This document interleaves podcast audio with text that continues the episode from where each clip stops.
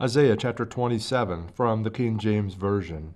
In that day the Lord, with his sore and great and strong sword, shall punish Leviathan the piercing serpent, even Leviathan that crooked serpent, and he shall slay the dragon that is in the sea. In that day sing ye unto her, O vineyard of red wine, I the Lord do keep it, I will water it every moment, lest any hurt it, I will keep it night and day. Fury is not in me. Who would set the briers and the thorns against me in battle? I would go through them, I would burn them together. Or let him take hold of my strength, that he may make peace with me, and he shall make peace with me. He shall cause them that come of Jacob to take root. Israel shall blossom and bud, and fill the face of the world with fruit. Hath he smitten him as he smote those that smote him, or is he slain according to the slaughter of them that are slain by him? In measure, when it shooteth forth, thou wilt debate with it.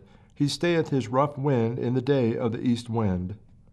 By this therefore shall the iniquity of Jacob be purged, and this is all the fruit to take away his sin. When he maketh all the stones of the altar as chalk stones that are beaten in sunder, the groves and the images shall not stand up. Yet the defenced city shall be desolate, and the inhabitants forsaken, and left like a wilderness. There shall the calf feed, and there shall he lie down, and consume the branches thereof.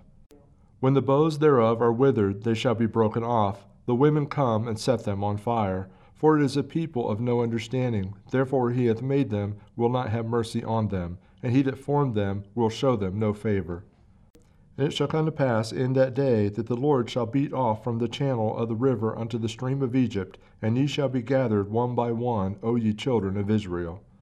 And it shall come to pass in that day that the great trumpet shall be blown, and they shall come which were ready to perish in the land of Assyria, and the outcasts in the land of Egypt, and shall worship the Lord in the holy mountain of Jerusalem.